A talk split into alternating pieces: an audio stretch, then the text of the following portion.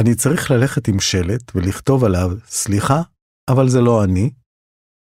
מאת רותם מימון. קורא איתן רץ. הוקלט באולפני המרכז לתרבות מונגשת מיסודה של הספרייה לעברים. עריכה טכנית, ניר סייג. המרחק בין ביתי לשווארמה אבו אדם שבקלנסווה הוא פחות מארבעה קילומטרים וחצי. לפני המלחמה עשיתי את הדרך הזאת לא פעם, וכמוני עוד רבים. מכל האזור הגיעו למסעדה הזאת של עבד מראי. אבל שבעה באוקטובר שינה את כל זה. הוא הכפיל מרחקים מכם את קלנסווה מעבר להרי החושך. המבקרים הפסיקו לבוא, ובמשך כמה חודשים המסעדה עמדה סגורה. ועכשיו, בבוקר של יום ראשון גשום בדרך למסעדה שחזרה ונפתחה, כמעט מפתיע לגלות מחדש את הקרבה הגיאוגרפית. בשעה הזאת המסעדה עדיין סגורה, אבל מראי כבר עמל על מנת חומוס שיגיש לנו אחר כך. חשבתי לעצמי שכבר זמן ארוך לא באתי. אני אומר לו, והוא משיב, אין פה איום ביטחוני, אבל אני נמצא בכפר ערבי.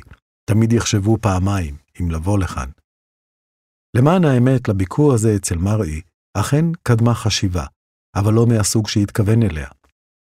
זה התחיל בעשרה באוקטובר, כמה ימים אחרי הטבח, כששף תל אביבי שלח לי את ההודעה הבאה. איפה כל החברים שלך, השפים הערבים, שאתה כותב עליהם כל הזמן? למה לא שומעים אותם? הוא הטיל את הפצצה ונעלם. מאז, כמעט בכל ראיון, נשאלת אותה שאלה. למה השפים הערבים לא מגנים? כולם דיברו עליהם, אבל לא דיברו איתם. גבול בלתי נראה, נמתח אפילו בין מי שהיו עד שבעה באוקטובר עמיתים קרובים, ומשני עבריו שלטו הפחד והחשד. מהצד האחד חיכו לגינוי, מהצד האחר חששו לדבר בפומבי. אז מה באמת אומרים אלו שלא שומעים אותם? ניסיון לנהל שיחה כנה, נטולת פילטרים, עם מי שנקלעו לסיטואציה המטלטלת, דמה לניסיון לפרק פצצה. פגישות נקבעו ובוטלו, שורות נכתבו ונמחקו, שפים מוכרים נאותו לדבר וחזרו בהם, בחשש. אי אפשר לצאת בסדר כשמדברים על זה, גם כשאתה שואל מה נשמע, זה טעון ומחשיד, כתב שף. מעדיף הפעם לוותר. אשת אוכל אחרת אמרה, אני מפחדת, הכל רגיש מדי, והתכוונה לתגובות בצד הערבי והיהודי כאחד. שלישי שלח, האם כדי להוכיח נאמנות אני צריך להתראיין מבשל אוכל לחיילים בשטחי כינוס? אנחנו בבעיה, חזרו ואמרו שפים ומסעדנים ערבים ישראלים בשיחות של אחורי הקלעים, כשעולם המסעדות שביר ממילא, אף אחד לא רצה לסכן את עסקיו.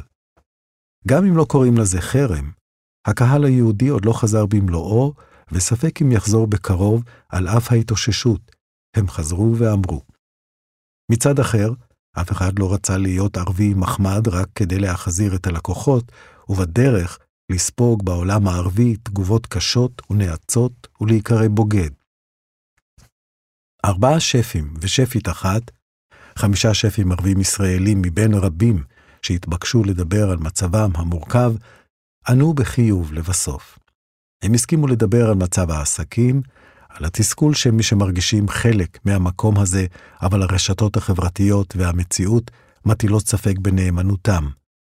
על תחושת ההחמצה ועל הסיכוי לשלום, על האכזבה מהפוטנציאל הלא ממומש לחיים כאן, ואיך בכל זאת שומרים על אופטימיות. הם דיברו עם הרבה סימני שאלה, הרבה תהיות. לפעמים התחילו בטון אחד וסיימו באחר. כולם דיברו מדם ליבם, אבל כל אחד מהם ביקש להבהיר שהוא מייצג אדם אחד בלבד, את עצמו. תחנה ראשונה, קלנסווה. 2023 הייתה אמורה להיות השנה של עבד מראי. אחרי ששווארמה אבו אדם שלו קצרה שבחים ומשכה מבקרים רבים בסופי השבוע, הוא החליט להתרחב, פתח את חומוס זמן בהוד השרון, והתכוון להמשיך משם לתל אביב. עיתונות האוכל נפלה לרגליו, הוא הוזמן להתראיין בתוכניות אוכל ובמהדורות חדשות בטלוויזיה. אבל חצי שנה אחר כך בלבד, החלה המלחמה, ראשונה, הוא סגר את המסעדה בקלנסווה, בגלל מצוקת עובדים ומתוך ניסיון העבר. במבצע שומר החומות, הכביש כאן היה פשוט ריק, אנשים לא נכנסו לקלנסווה, הוא אומר. שלושה חודשים אחר כך, נאלץ לסגור מאותן סיבות גם את זו שבהוד השרון. לפני כן הספיק לשמוע משפט מוכר, אל תיכנסו, זה מקום של ערבים. שמעתי את זה, אבל לא הגבתי, כי ידעתי שזה קומץ קטן של אנשים שעדיף לא לדבר איתם.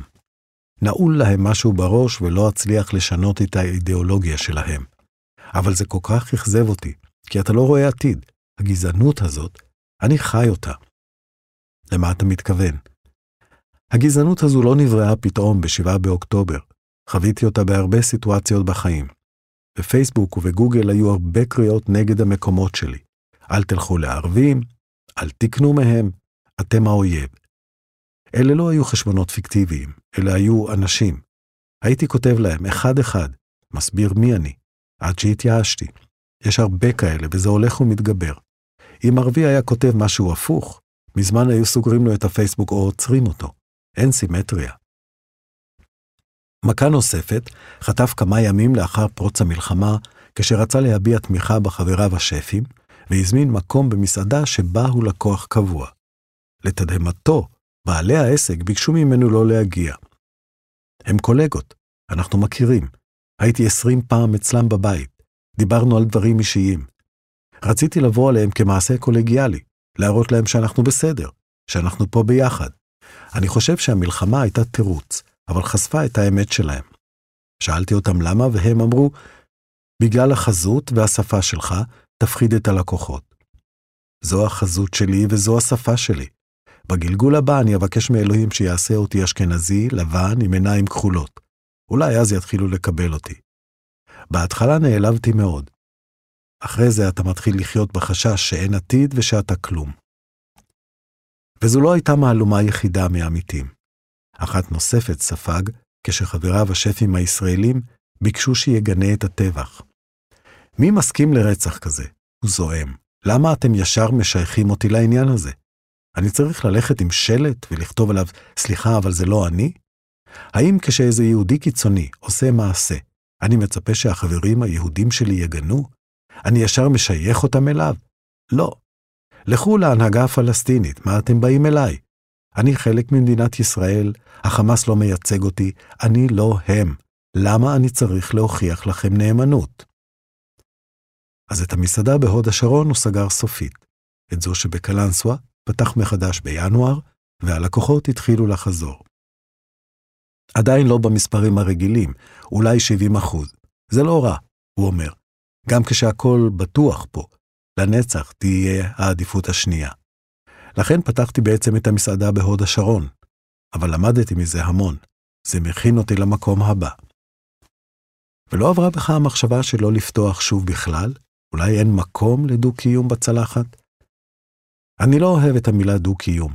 אתה צריך לעבור שלב ולהשאיר אותה מאחור. זה צריך להיות מובן מאליו שאני יושב איתך ולא אכפת לי מאיזו עדה אתה, ומאיפה אתה, ומה הדעות שלך. דו-קיום רק מפריד. לא לשנוא, בלי קיצוניות. להיות לבד בתרבות שלי ובבועה שלי זה גטו. אני רוצה ללמוד ולחלוק את האוכל שלי עם אנשים. ובחברה הערבית, לא מבקרים אותך על הדעות האלה? עלו בה הקריאות לחרם עליך בגלל הפנייה לקהל היהודי? לא. לא חושב שמישהו היה מעז לקרוא לחרם עלינו. אנחנו לא מקדונלדס או סטארבקס, שבעולם הערבי קראו להחרים אותן. אני אדם אוניברסלי, שלא מפחד להשמיע את דעותיו, והקהל שלי יודע את זה. ומה רע בדעות שלי? אין לי זמן לשנוא, זה גוזל כוחות ואנרגיות. אני אדם של שלום. אני לא מתחנף לאף אחד, רק רוצה לנרמל את היחסים בינינו, כי אנחנו חיים באותה המדינה. אני חי במדינה ומכבד אותה ואת החוקים שלה, אבל הכל צריך להיות הדדי. תשכח מכל סטיגמה שיש לך על אדם דובר ערבית. תחליט אם אני אדם טוב או רע לפי המעשים שלי, לא לפי הדת שלי או הסם שהחדירו לך לראש עליי, ולזה יוביל רק חינוך. רק חינוך יביא לשינוי. תחנה שנייה, עין רפה. כשנמצאים בבוסתן של רשתא, המסעדה של השף ראנם ברהום בעין רפה שבדרך לירושלים, נדמה לרגע שכל מה שעבד דיבר עליו שייך לעולם אחר. ירוק משתולל, מים מפקים, ירקות ועשבים, עצי הדר ושקט מוחלט, מקנים תחושה ששום דבר רע לא יכול לקרות פה. רגע לפני כן, עלה באופן טבעי החשש שעם הכניסה למסעדה עצמה, האילוזיה תתפוגג. אחרי הכל המסעדה, הבולטת בין מסעדות הכפר שבשנים האחרונות משכו עליהן מבקרים רבים, כאלה שחיפשו אלטרנטיבה איכותית למסעדות התיירים של אבו גוש השכנה, הייתה סגורה חודשיים, וגם עכשיו, חלק מעובדיה בחל"ת. אבל כשאני נכנס בבוקר חורפי וקר אל המטבח של ברהום, אני מגלה ששם בכלל את נחום ויוחאי. האחד רופא מהדסה, עין כרם, שיצא לפנסיה, והשני איש חינוך. שניהם טבחים חובבים שבאו לסייע במקום העובדים החסרים. אנחנו כמה חבר'ה שמבשלים יחד שנים, שאחד מהם הוא במקרה שף ומסעדן, אחד רופא כירורג, אחד מתנחל ואחת שפית ירושלמית. אנחנו נפגשים פעם בחודש לסיור מוחות קולינרי, רואים מה גדל ויושבים לבשל. על הנייר תשאל מה הקשר בין פלסטיני ליהודי אשכנזי פריבילג ושמאלני, או למתנחל שגר בהתנחלות לא חוקית. אבל זה איכשהו התחבר. אוכל הוא תרבות, היסטוריה, הוא גשר בסופו של דבר, אומר נחום, הרופא. בחייאת דינק, אנחנו חיים ככה כל החיים. מה זה יהודים וערבים עכשיו? באתם לנו עם הקונספט החדש הזה? צוחק ברהום עצמו, שנכנס ממש עכשיו. באמת מרגישים כאן כמו בגן עדן. לרגע אפשר לטעות ולשכוח את המדינה המטורללת הזאת והקונספט הזה שלה. המדינה הזאת משוגעת, אבל אני לא חושב שהפינה הזאת היא גן עדן. היא אלמנטרית. ככה המדינה הייתה צריכה להיות. אחרי שבעה באוקטובר הבנתי שהאזרחים הם הנכס של המדינה. אחרי שהמסעדה נסגרה לחודשיים לא רציתי לפתוח. למי היה חשק? החברים שלי האלה, היהודים, הם שבאו אליי בזמן המלחמה והציעו לי לעזור כדי שהמסעדה תמשיך לפעול, והם נשארו עד עכשיו. יש פה קהילה מאוד תומכת של יהודים וערבים, בכל האזור. אנחנו חיים טוב יחד, נווה מדבר בתוך כל הדבר הדפוק הזה. אולי כי לא הייתה לנו ברירה אלא להיפתח החוצה, והיינו חייבים להתערבב ולעבוד במושבים ובקיבוצים מסביב. אחת הבעיות שלנו, הפאק של המדינה הזאת, זה שאנשים לא באמת התערבבו, יהודים וערבים. פה אין אנחנו והם. אני דווקא מרגיש שמשבעה באוקטובר קל לסמן אנחנו והם, וברגע שיש הם, קל לך למחוק אותם ולהגיד, מהם אני לא קונה, אליהם אני לא בא. גם אני מסמן אנחנו והם, אבל לא יהודים מול ערבים, אלא נאורים מול חשוכים, צמאי דם מול אנשי שלום. ערבים ויהודים יש גם בין אלה וגם בין אלה. ככה זה. אני יכול לחשוב שונה ממך, אבל בשביל זה אנחנו צריכים להרוג אחד את השני. אם אתה לא מסוגל לחשוב במונחים של קהילה, אז זה אתה והם וזהו? אני נלחם באנוכיות הזאת. התפיסה הזאת של ברהום לא חדשה. היא פרי מפנה שעשה כנער, ושדווקא החזיר אותו למקורות. כילד הייתי מסתכל על סבתא שלי מכינה לי פיתה בטבון עם שמן זית, שגם אותו היא הכינה, וקורעת עגבניה, וכל מה שרציתי היה שניצל וצ'יפס עם קטשופ, כמו שראיתי בטלוויזיה. הסתובבתי תמיד עם חבר'ה יהודים, ובגיל 18, כשהם התגייסו לצבא, ונותרתי בלעדיהם, נכנסתי למחשבות של מי אני. הייתי בפיצול זהות. התחלתי לעבוד במסעדות כדי לממן את הלימודים. התחלתי כשוטף כלים, אחד שעובד בקצה המטבח, מנודה. אבל השף, שהתעניין בי בגלל שאני מעין רפה, רצה כל פעם שאביא לו צימוקים, זיתים ושמן זית. ככה התחלתי להבין שיש בכפר הזה אמת שסבתא שלי ניסתה להעביר אליי ואני לא ראיתי. למעשה, שם המסעדה הוא ביטוי להכאה על חטא משום שלא ראה, שדחה מעליו. ישבתי אז במעיין ליד הכפר ותהיתי מה המטרה שלי בחיים. אני מדבר עברית כמו היהודים, וערבית כמו הערבים, חושב כמו שני הצדדים. אולי אני צריך להיות גשר בין שני העמים, בין התרבויות. וכדי להיות גשר, אני צריך לחקור את התרבות שבזתי לה כל השנים. סבתא שלי הייתה מכינה רשתה, תבשיל אטריות ועדשים שהיה סמל לכל מה שלא אהבתי. הכיתי על חטא, ולכן קראתי למסעדה כך, כבקשת סליחה. ואיך המצב השפיע עכשיו על המסעדה? הרבה זמן הקהל פשוט לא בא. אני חושב שזה לא מגיע ממקום של חרם, אלא מטראומה. אנשים מחפשים את מי להאשים ובאיזה שלב הם מוציאים את ערביי ישראל. ואתה יודע מה? אני מכיל את זה. אנחנו בני אדם, ואנחנו שק של רגשות. עכשיו אנחנו על 50% ממה שהיה, וזה בסדר גמור. אבל איך שורדים ככה? מהרגע שפתחנו לא יציב כאן. עברנו קורונה וסגרים, ומבצע צבאי ומלחמה. אלה החיים. מבחינתי, המסעדה הזאת היא המטרה שלי בחיים. היא הייעוד. יהיו עוד מיליון מלחמות, אבל אני אהיה ברשתה. ואני סומך עלינו כחברה. יש לנו עתיד, אבל אנחנו אחראים על עיצובו. ולא קיבלת תגובות שטלטלו את התפיסה שלך כגשר? הייתה תגובה אחת שממש הציקה לי כשפתחנו. מישהי שלחה הודעה והתחילה אותה ככה: אני בדרך כלל מתונה, אבל לא ראיתי אף מילת גינוי על מה שקרה ב-7 באוקטובר, ואף מילת תמיכה בחיילים. ואני אומר לעצמי, אני באמת צריך עכשיו להגיד שאני מגנה? הרי כל אדם עם ראש על הכתפיים מגנה את זה, אז למה את מבקשת ממני? הנאמנות שלנו תמיד בספק. זה משגע אותי כל פעם מחדש, שאני צריך להוכיח את הנאמנות שלי למדינה כאילו שאני לא חלק ממנה. במקום לכתוב פוסט בפייסבוק, כיביתי את האש.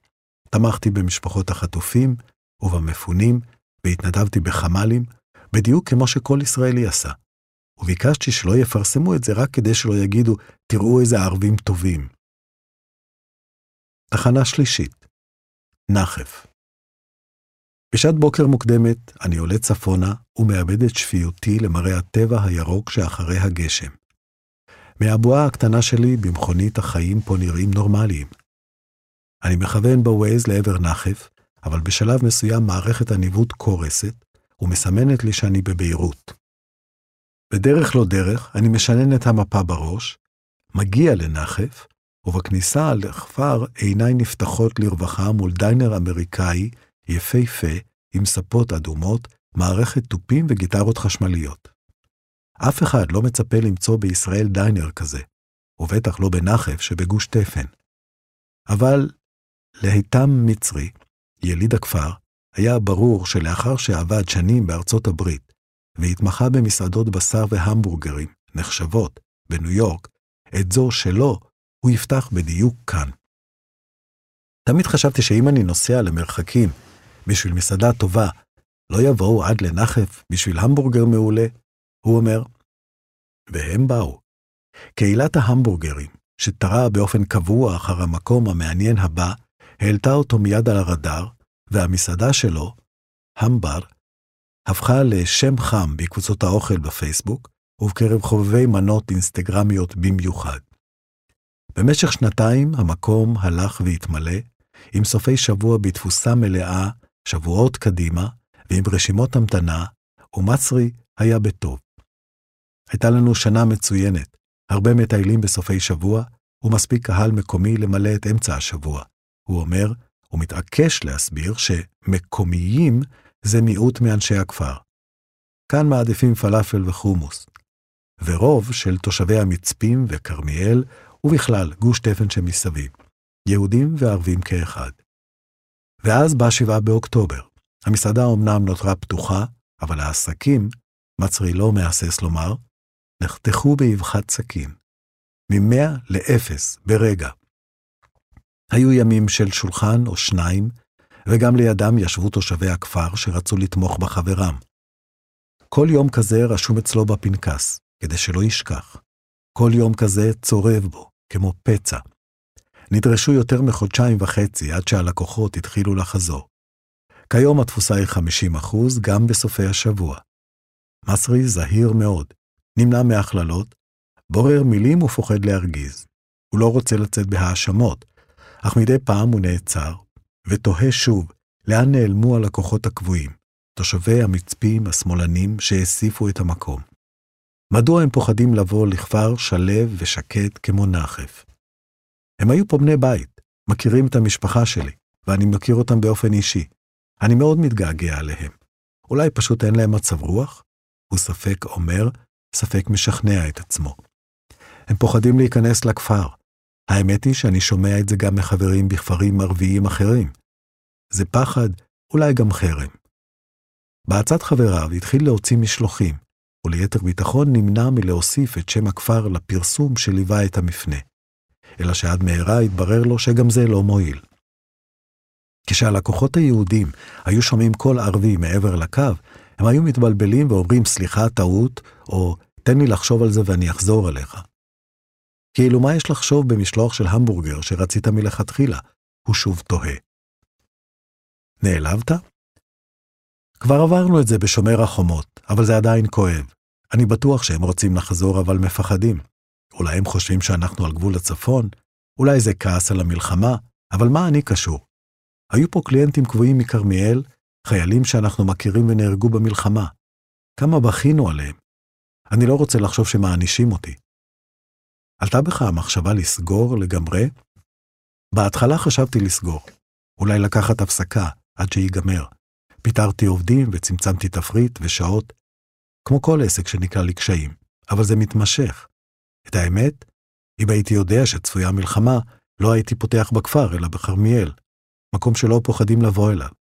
בינתיים אנחנו סופגים. אתה יודע, בימים טובים הרגשתי שאנשים שמחים למצוא מקום כמו המבר, אבל ברגע שמתחילה מלחמה, ישר כוללים אותך יחד עם כל מי שמחבל ומפגע. בטוח פה, רק שיבואו. תחנה רביעית, שוק תלפיות בחיפה. בדרך מנחף לחיפה, הווייז כבר מאבד את עצמו לדעת, ומוביל שוב לפאתי ביירות. עם כמה פניות שגויות, אני מגיע אל שוק תלפיות בשעת צהריים הומה. החניונים מלאים, גם המסעדות. במסעדת ערבסקה נשמעת מוזיקה עברית נושנה של צמד הפרברים, ומהמטבח מגיח אכרם עבד, איש גדול עם חיוך גדול.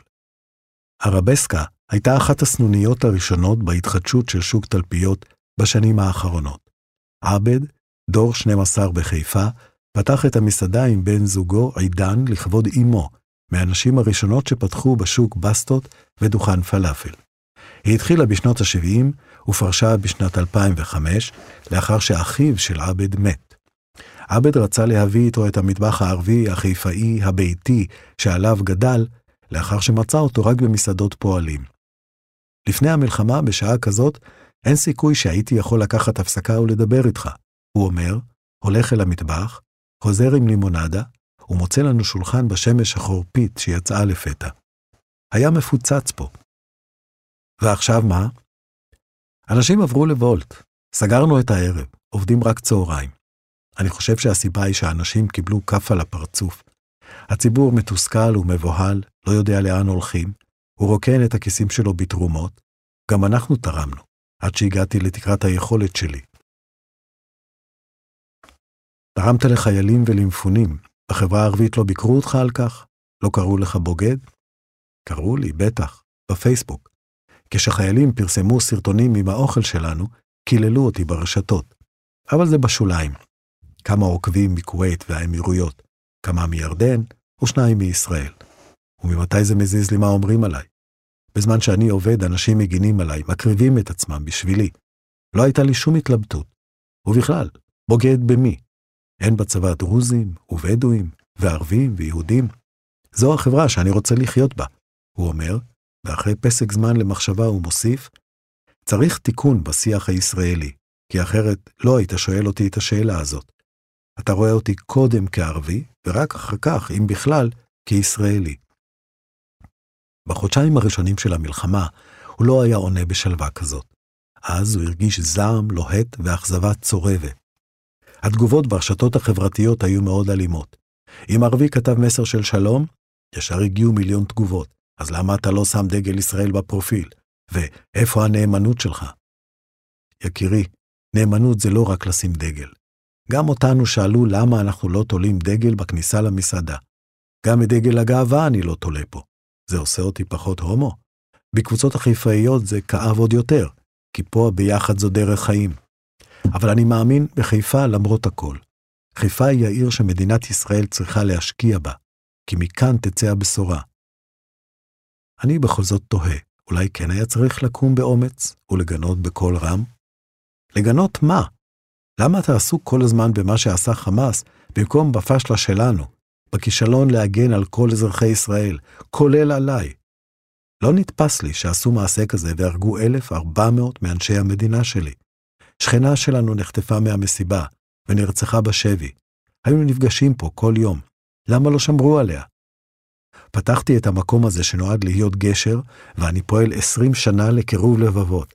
הייתי ממקימי מצעד הגאווה בחיפה. אני פעיל חברתי בעיר. אז גינוי זה מה שייתן לי את הציון עובר? לא ברור שמעשי חמאס הם לא אנושיים? אני זה לא החמאס, הוא לא המדינה שלי, אבל ההפחדה מערבים קיימת פה מאז שנולדתי. הגיע הזמן שערבי יוכל להגיד אני פלסטיני, בלי שתחשוב מיד שהוא רוצח או מחבל ורוצה לזרוק אותך לים. ככל שהחברה היהודית תרצה למחוק את הסיפור הפלסטיני, ככה הפער ילך ויגדל. מאוכזב? התחושה היא שאם יגידו לי עכשיו, יש לך את ערבסקה בפורטוגל, אני קם והולך. הותשתי מהמאבקים האלה, ממבחני הנאמנות. זה מעייף להתעסק בזה במקום בחיים עצמם, והמדינה מלאה באנשים טובים שרוצים לחיות. העיקר שיחד ננצח. אוי, כמה שאני שונא את הסיסמה הזאת. סיסמה מזויפת וגזענית. באף פרסומת שלה אין ערבי. למי אתם מוכרים את זה? הרבה חברים שלנו, יהודים וערבים, אנשים ליברליים, עוזבים בשנים האחרונות כי אין להם כוח יותר להיאבק. הקוץ בגרון שלכם הוא לא אנחנו, הערבים הישראלים, וכאן אסיים. אני רק אאחל לנו לקום לבוקר חדש. לשישה באוקטובר? לא לשישה באוקטובר, כי הייתה שם גזענות, ולא רק כלפינו, אלא גם כלפי האתיופי, הרוסי, וגם כלפי בן זוגי המזרחי, שאומרים לו שהוא נראה אשכנזי. המדינה בנויה ככה, החברה פה חייבת טיפול, עקירת שורש ובנייה מחדש. תחנה סופית, תל אביב. בחזרה בתל אביב, מנהל אסמאעיל אומרת שהחיים פה הם לעתים קרובות הליכה בשדה מוקשים, בין הפחד מחרם לפחד להיקרא בוגדת. למרות זאת, אסמאעיל לא התלבטה כלל אם להתראיין, ולצילום המיועד לשער של גיליון זה, בחרה ללבוש צהוב, כאות הזדהות עם החטופים. אם אתה בא להגיד את האמת שלך, מה יש לפחד? היא תוהה. תהייה לא מפתיעה בהתחשב בכך שכאישה ערבייה, דתייה, עם חיג'אב וגלביה, היא לא חששה לשבור דעות קדומות, וקנתה את עולמה בתוכנית הפריים טיים, מאסטר שף. אנשים התחברו לדמות שלי. הייתי מקבלת הודעות תמיכה בתוכנית, בודקת מי שלח ורואה מתנחלים. התאהבו בי, היא אומרת. אנשים דתיים היו שולחים לי הודעות, את תביאי את השלום. אישה מוסלמית בטלוויזיה זה לא מובן מאליו. זה לא היה הפרט היחיד בסיטואציה שלא היה מובן מאליו. אסמאעיל, בת לשמונה, שנולדה בחברון וגדלה בלוד, עבדה כל חייה כטכנאית אולטרסאונד, עד שחלתה בסרטן, והחליטה שהחיים קצרים מכדי שתעשה דברים שהיא לא אוהבת. האודישן למאסטר שף היה הצעד הבא, ואחריו ההעפלה לשלבים המתקדמים של התחרות. היא מעולם לא חשבה לפתוח מקום משלה, בטח לא של אוכל ערבי, אבל מבול הפניות שקיבלה בעקבות התוכנית, הניע אותה לפתוח מקום קטן משלה, מנ"ל, בשרונה מרקט. ולא חששת עכשיו שהעסק שלך ייפגע? במלחמה הייתה ירידה משמעותית, אבל השוק התאושש מהר יחסית. אנשים בכל זאת רוצים לאכול צהריים. בהתחלה חששתי שלא ייגשו אליי, אבל בחודש האחרון סגרתי את הקופה הכי טובה שלי. אנשים ראו שאני פה, שלא ברחתי, לא התחבאתי. הבעתי אמון במקום הזה, למרות הכאב והקושי. בזמנים הכי קשים אין קל מלסגור וללכת הביתה. יכולתי להגיד שעשיתי את שלי ואני לא באה יותר. אבל יש לי מחויבות לאג'נדה שלי, לבית שלי, לעצמי. וזה עובד. הקהל חוזר. לפעמים הם רואים אותי עם הגלביה והחיג'אב וחושבים זו מחבלת, אבל אני יונת שלום. יש לי תפקיד בעולם, והוא קירוב לבבות. אני בשליחות. בואי נדבר על אפקט החיג'אב ואחר כך על השליחות. אני הולכת עם חיג'אב ורואה את המבטים, אולי היא מחבלת. יש מקומות שהרגשתי שאני צריכה ללכת בהם בחשאי, כדי שלא ישימו לב אליי. לפני חודש יצאתי לשכם להביא תבלינים. הייתי צריכה לתדלק, וקלטתי שתחנת הדלק היחידה בקרבת מקום היא ליד אחת ההתנחלויות. זו הייתה בחירה קשה. או שאני נתקעת בדרך, בלי דלק, או שאני נכנסת לתחנה ואולי יורים בי. ערבייה שנכנסת בלילה לתחנת דלק, בטח באה לעשות פיגוע, יחשדו בי מיד.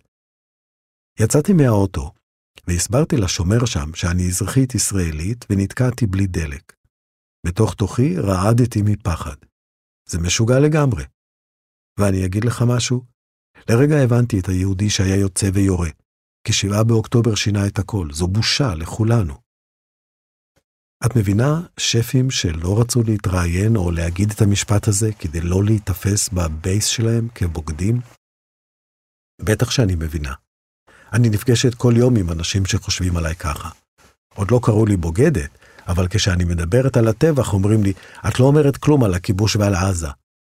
אני יודעת מה קורה בעזה, וכואבת מוות, אבל יש הבדל בין דם של ילד ערבי לדם של ילד יהודי. קשה לי לראות את זה. אני גדלתי בבית שאירח יהודים, גדלתי עם יהודים, ובחיים אבא שלי לא חינך אותי לשנוא יהודי. אני אישה דתייה, והדת שלי לא אומרת לא לאהוב יהודים, היא נאנחת. הדת שלי, זו שאני גאה בה, היא דת של שלום. האסלאם בא מהמילה שלום. איך זה הפך לרצח עם? אני מרגישה שעשו משהו נורא בשמו. אני מגנה כל מעשה טרור ואלימות. אני מגנה מוות משני הצדדים. אני נגד שנאה. ככה אני. זו האמת שלי. אנשים חפים מפשע משני הצדדים מתו, וזו הטרגדיה של החיים פה. וזה הרגע לחזור לשליחות שלך. תשמע, המחלה שלי שינתה לי את התפיסה על החיים. באנו לכאן לזמן קצוב, לא חבל לבזבז אותו על שנאה. יש שסע בעם שנוצר על ידי השלטון, זה גרם לאנשים להפוך ליותר לאומנים. אבל אני מרגישה שעדיין, ולמרות המלחמה, יש פה אוכלוסייה גדולה שרוצה לחיות בשקט ומאמינה בשלום. כשהייתי בכיתה ח', הייתי בעצרת שרבין נרצח בה. מאז אני מאמינה בשלום, ועד שאמות אני לא אפסיק להאמין בו. וזה יקרה. אם לא בדור הזה, אז בדור הבא. אנחנו נעבוד על זה.